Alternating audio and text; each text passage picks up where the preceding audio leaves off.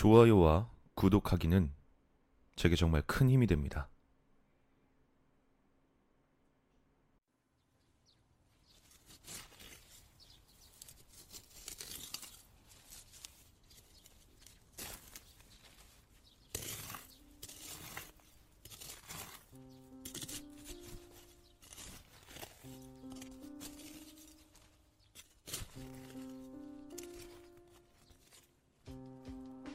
벌써 20년은 된 이야기로 초등학교 4학년 무렵 야마나시현에 있는 할아버지 집으로 죽순을 캐러 갔었다.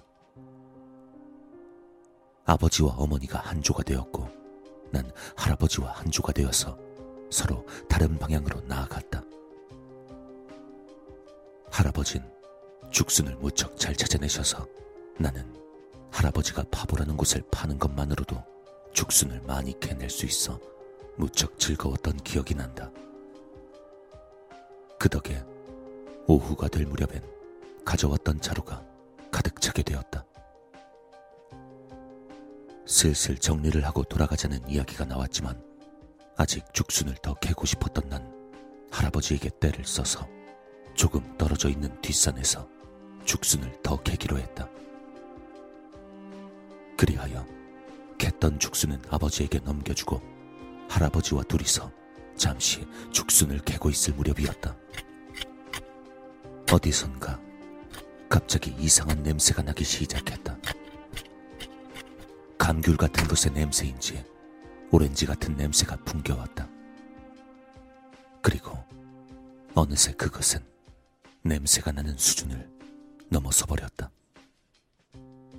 마치 밀실에서 향수병을 엎지른 것 같이 주변 전체가 갑자기 오렌지 향으로 가득 찬 것이다. 숨을 쉴 때마다 오렌지가 입에 들어와 있는 것 같이 느껴질 정도였다. 주변을 둘러봤지만 그럴 만한 꽃이나 과일 같은 건 없었다. 할아버지와 난 뭔가 이상하다는 걸 느끼고 서둘러 돌아가기로 했다. 좁은 산길을 둘이서 죽순을 껴안은 채 달려갔지만 아무리 걸어도 냄새는 사라지지 않는다. 난 점점 무서워져서 울면서 할아버지의 옷자락을 부여잡고 계속 걸었다. 그렇게 20분 정도를 걸었을까. 터벅터벅 걸어 간신히 도로가 보이는 곳까지 내려오자 겨우 마음이 놓였다. 어느새 정신을 차려보니 오렌지 냄새는 사라진 후였다. 하지만 정작 큰일은 돌아온 후였다. 어찌된 영문인지 나와 할아버지가 돌아왔을 땐 이튿날 점심 무렵이었던 것이다.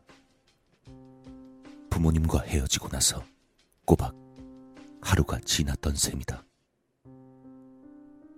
나와 할아버지로선 아버지에게 죽순을 건네주고 헤어진 지 2시간도 지나지 않았다고 느꼈었다.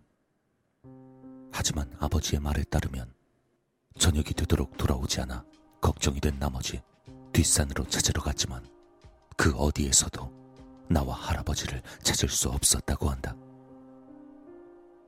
어딘가에서 길을 잃은 것이 아닌가 싶어 주변 마을 사람들과 소방서에까지 연락해 뒷산을 샅샅이 수색했지만 찾지 못했단 것이었다. 그 후 일단 나와 할아버지는 병원에 가서 여러 가지 검사를 받았지만 아무런 이상도 없었다. 결국 나와 할아버지는 할머니와 어머니에게 잔뜩 혼나는 것으로 사건은 마무리되었다. 그 후로도 종종 할아버지 집에 놀러 갔었지만 무서워서 뒷산엔 차마 가까이 갈 수가 없었다. 오렌지 냄새에 관해서도 여기저기 알아봤지만 전혀 알아낼 수가 없었다. 할아버지 집 주변의 노인분들도 전혀 모른단 말뿐이었다.